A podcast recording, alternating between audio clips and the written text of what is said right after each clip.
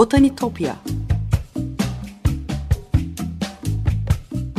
Sesli Doğa Tarihi Müzesi. Bitkiler aleminin tuhaf ve muhteşem dünyasını belgeleyen botanik sanatına dair her şey. Hazırlayan ve sunan Benan Kapucu.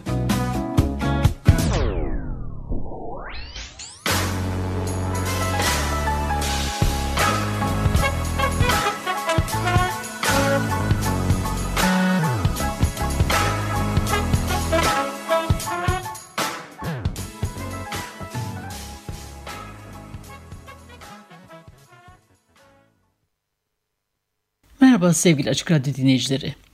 Botanitopya'ya, bitkiler aleminin tuhaf ve muhteşem dünyasına hoş geldiniz.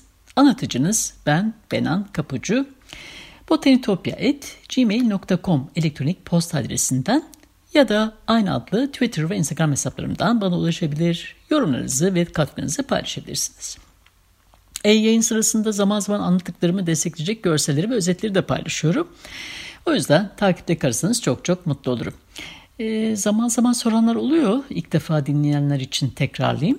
Eski programları e, Spotify'dan, Açık Radyo podcastleri üzerinden de dinleme şansınız var. E, sevgili dinleyiciler, geçen hafta doğayı çizim yoluyla analiz eden görsel düşünür John Ruskin'den konuşmuştuk. E, doğa analizlerinden, e, bitki eskizlerinden konuşmaya başlamıştık. E, on dokuzuncu yüzyılı Ruskin'siz düşünmek neredeyse imkansız, biliyorsunuz. Geçen hafta konuşmuştuk. Ee, yaşama bir sanat yapıtı gibi duyumsamak ve anlamak isteyen Ruskin, e, Proust'un ifadesiyle e, belirli bir düzen olmaksızın bir düşünceden ötekine geçerek e, birçok alanda yazan ve düşünen biri oldu. Ve onu özel kılan, bu programda özellikle bahsetmek istediğim yönlerden biri de e, yazılarında geçen e, tüm bitkilerin, e, kuşların, manzaraların e, ayrıntılı eskiz ve resimlerini de yapmış olması. Çizim sürecinin doğayı, dünyayı anlamak için her zaman gerekli olduğunu savunmuştur Ruskin. Açık dersler için hazırladığı The Elements of Drawing kitabında da öğrencilerini çizilen nesnenin yaşamsal özünü yansıtacak çizgileri, en küçük ayrıntıları ve temel dinamikleri aramaya yönlendiriyordu. Modernizmin ilk tartışmalarından biri sayılan endüstri toplumunun makineleşmesine karşı zanaatı ve el emeğini kutsayan bin sekiz yüz kırk üç yılında yazdığı Modern Painters kitabında da yazdığı gibi e, Ruskin, e, mitolojilerden, e, meleklerden, İsa ve havarilerinden, hatta insandan arındırılmış e, manzaraları önemsiyor. Tüm güzelliğin doğadan geldiğini söylüyordu. Doğadan başka her şeyi desen olarak alan sanat ona göre çirkin, canavarca ve ahlaksızdır. Oxford'da e, profesör olduğu yıllar boyunca e, ornitoloji, e, botanik ve jeoloji üzerine yazdığı yazılarında bin sekiz yüz yetmişlerin ilerici e, bilimiyle olan ilişkisini ortaya koymuş ve ilerleme kavramına e, tartışmaya açmıştı. E, anlatımlarından ve çizimlerinden e, bitkilere salt bilimsel bir yaklaşımla bakmaktan kaçındığını, onun estetik ruhunu, e, özünü, anlık gözlemlerini de aktarmaya çalıştığını anlıyoruz. E, doğa bizim için her gün sonsuz güzellikle resim çiziyor demiştir Ruskin. Doğayı gözlemleyip ondan ilham almanın insanoğlu için yararlı olacağını düşünüyor. Herkesin doğaya ait şeyleri çizmeyi öğrenmesi gerektiğine e, yürekten inanıyordu. E, sabahın ilk ışıklarını izlemenin, e, gö- göğün e, türlü türlü bulutlarının e, farkına varmanın, e, bir ağacın dallarının e, birbirine sarılışını gözlemlemenin, dallanma biçimlerini görmenin e, önemi üzerine yazıyordu bu yazılarında. E, bu düşünüş biçimi e, Modern Painters kitabında söylediklerinin bir devamıydı ama e, o zaman yükselişte olan e, botanik disiplinin e, metodolojileriyle ters düşüyordu. E, bilginin ilerlemesi zorunlu olarak bilim insanlarının işidir ama Ruskin'e göre en iyi bilim insanı e, keşfedilecek hiçbir şey olmadığını fark edendir. Bir bilim insanını var eden ne yeni sistemlerin düzenlenmesi ne de yeni olguların keşfidir.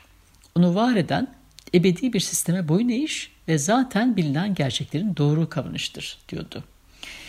E, botanik üzerine seri çalışması Proserpina bu yaklaşımını ortaya koyan bir kitap. E, geçen hafta biraz bahsetmiştik. Bugün onu biraz daha açmak istiyorum.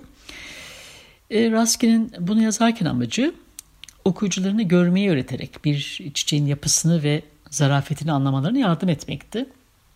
E, kitabın adı Roma tanrıçasından geliyor. Proserpina, muadili Yunan tanrıçası Persefone gibi yeraltı dünyası ilişkili bir tanrıça.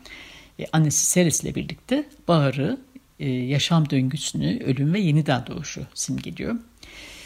E, kitabın Yol Kenarı Çiçekleri adlı ilk cildi e, Ruskin'in giriş yazısındaki ifadesiyle e, Alpler, İskoçya ve İngiltere'de havanın henüz temiz olduğu günlerde yaptığı e, botanik gözlemlerini içeriyor.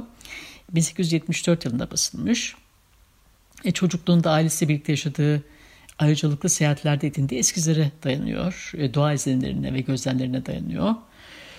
Ruskin'in sanatsal ve bilimsel gözlemleri, bitki incelemeleri, eskizleri yaşam boyu devam etmiş ama kitap haline getirmek için uzun yıllar beklemesi gerekecekti. Proserpina'yı Brentford'daki Craven'de yaşarken tamamlayabilmiştir ancak.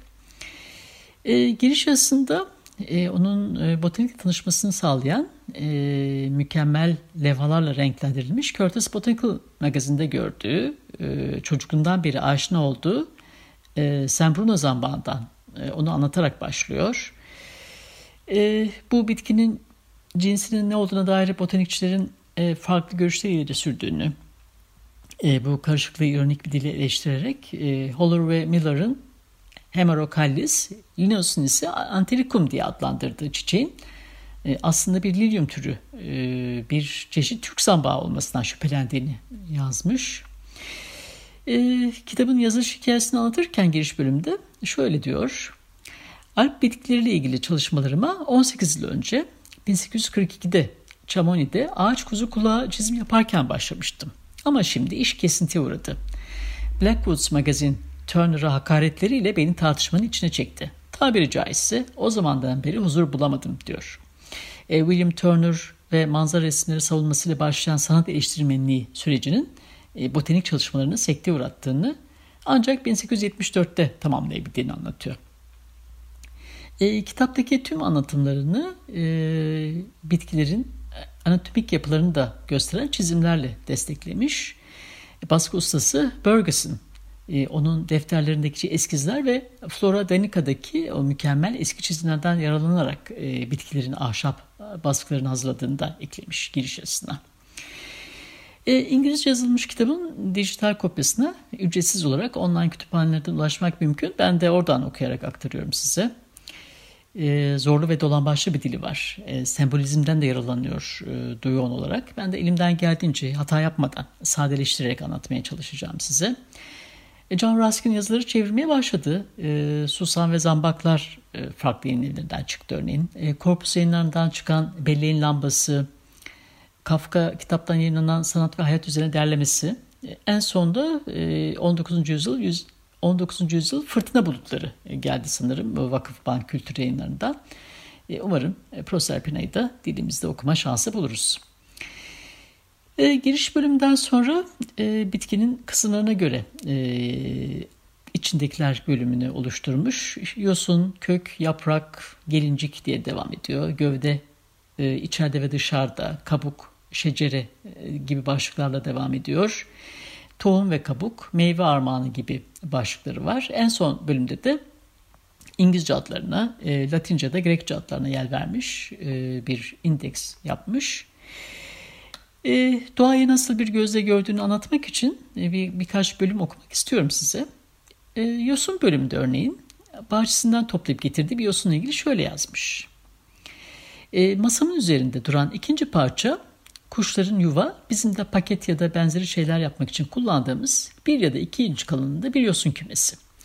Dünden beri kurumuş durumda. Lifleri koyu zeminde sıcak bir yeşille kendini belli ediyor. Yaprakçıkların parlaklığına dikkat edin. Bu onların her zaman koyu gölgeler içinden sıyrılmasını sağlıyor. Ve bu parlaklık ölgün bir yeşil bile olsa onu daha net ve canlı yapıyor.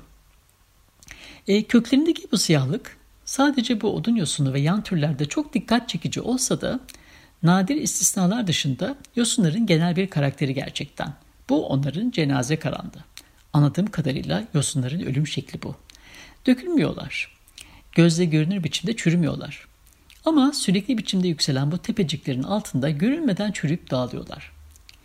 Hepsi yeşil ve parlak bu tepeyi oluşturmak için yükseliyor, ışık ve havayı alıp bunun içinden büyüyorlar ve ataları da kararıp yavaş yavaş ölüyor ve sonunda bir yılan oluşturuyorlar. Gerçekten sonunda anladım ki onların son görevi ölmek. Diğer yapraklar yaşadıkları sürece işiyor, işe yarıyor.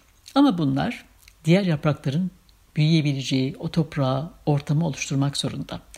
Kayaları altın kadifeyle örtmek değil sadece. Bir gün asil yaratıkların kendi varoluşunu gerçekleştirmek için içinden çıkacağı yarıkları kara toprakla doldurmak. Bunca çeşitlilik arasında başka hiçbir bitkinin yosunlarla herhangi bir benzerliği yok ve hiçbiri ölümün alçakgönüllülüğünü bu kadar iyi öğretmiyor.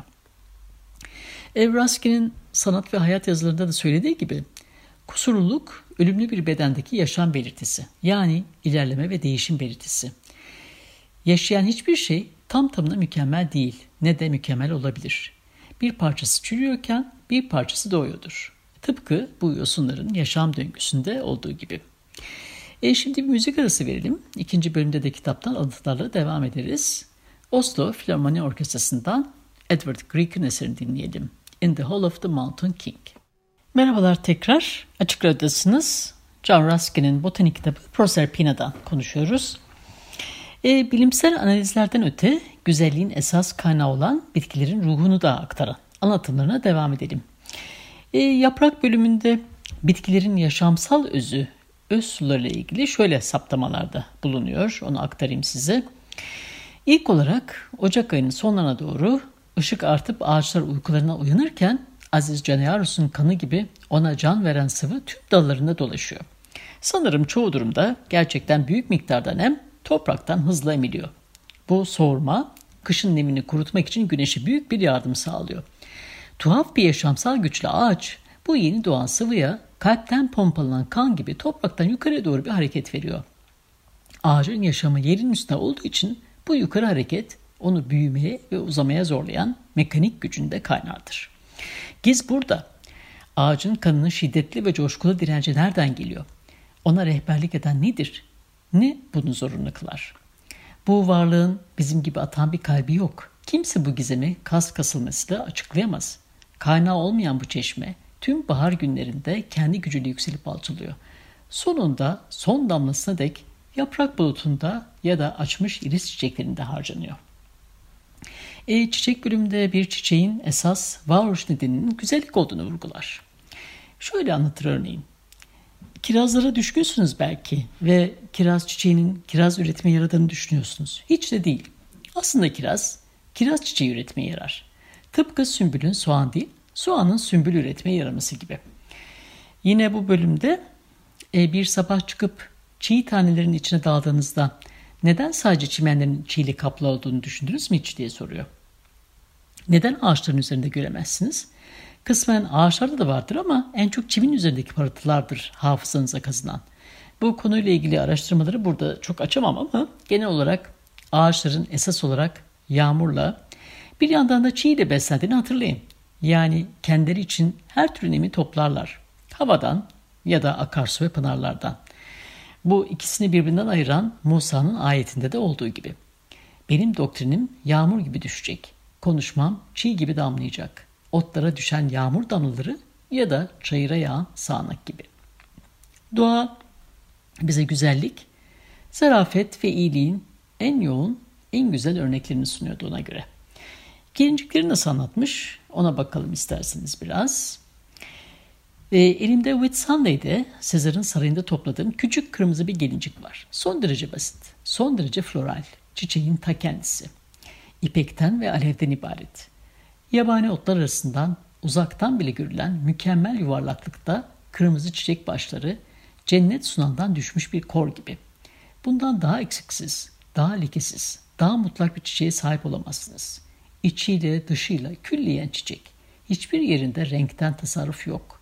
Dışında bir kabalık, içinde saklı sırlar yok. Onu var eden güneşin ışığı kadar açık. Sezar'ın mor togasına bürünmüş en ucuna kadar incecik uzanan bir sapı var. Kelimenin tam anlamıyla öyle.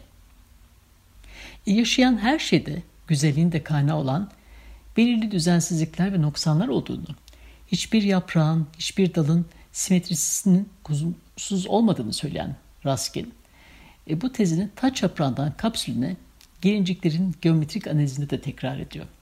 Kusurluluğu kaldırmak, ifadeyi yok etmek, yaşamı felç etmektir ona göre. E, gövde bölümünde e, ağacı yüzlerce yıl ayakta tutan destekleyici gücün kaynağının sarmal hareketi olduğunu anlatıyor bize. Lombardiya gotiğinde kullanılan e, bükülmüş sütunun da bundan ilham aldığının, bu formun farklı türlerinin Giotto ve bu ekole ait tüm mimarlar tarafından kullanıldığını söylüyor. Bir çiğ damlası, bulutsu biçimde dallanan yapraklar, gelinciklerin ateş kırmızısı, rüzgarda dalgalanan ulu ağaçlar. Doğa kendi içinde güzel, basit ve etkileyicidir ona göre. Çirkinleştiren insanın ta kendisidir. E, güzellik ve estetiği bu şiddetle savunan Ruskin, doğanın parçası olduğumuzu, insan topluluğunun yegane hedefinin doğanın görkemi ve zarafetini kabul etmek olduğunu yazıyordu. E, Çatımın Parabili bölümünde Ruskin, İskoçya'nın ulusal sembollere dönüşmüş deve dikeninden bahsediyor. E, deve dikeni çizimini size deve dikeni anlattığım programda paylaşmıştım.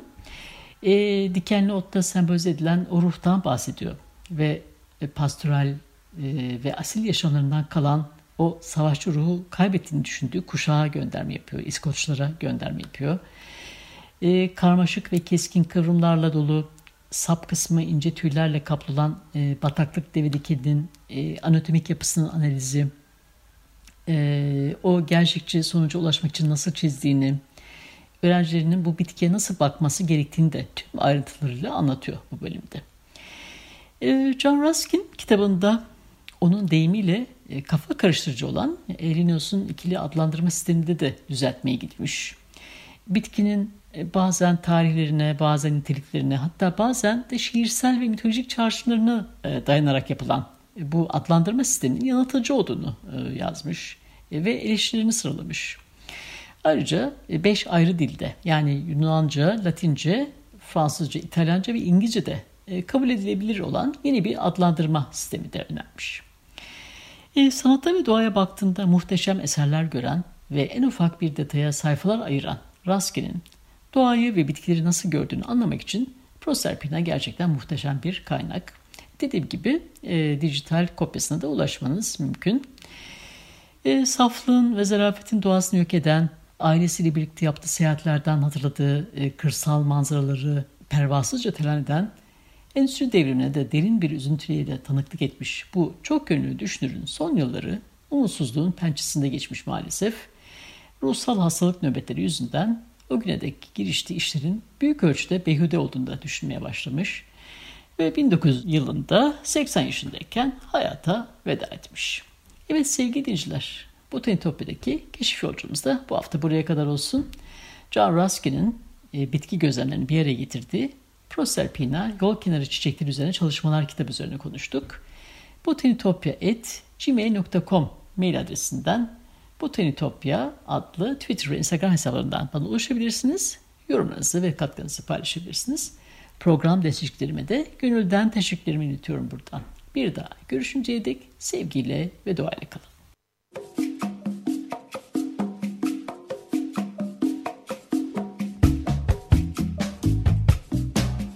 Botanitopya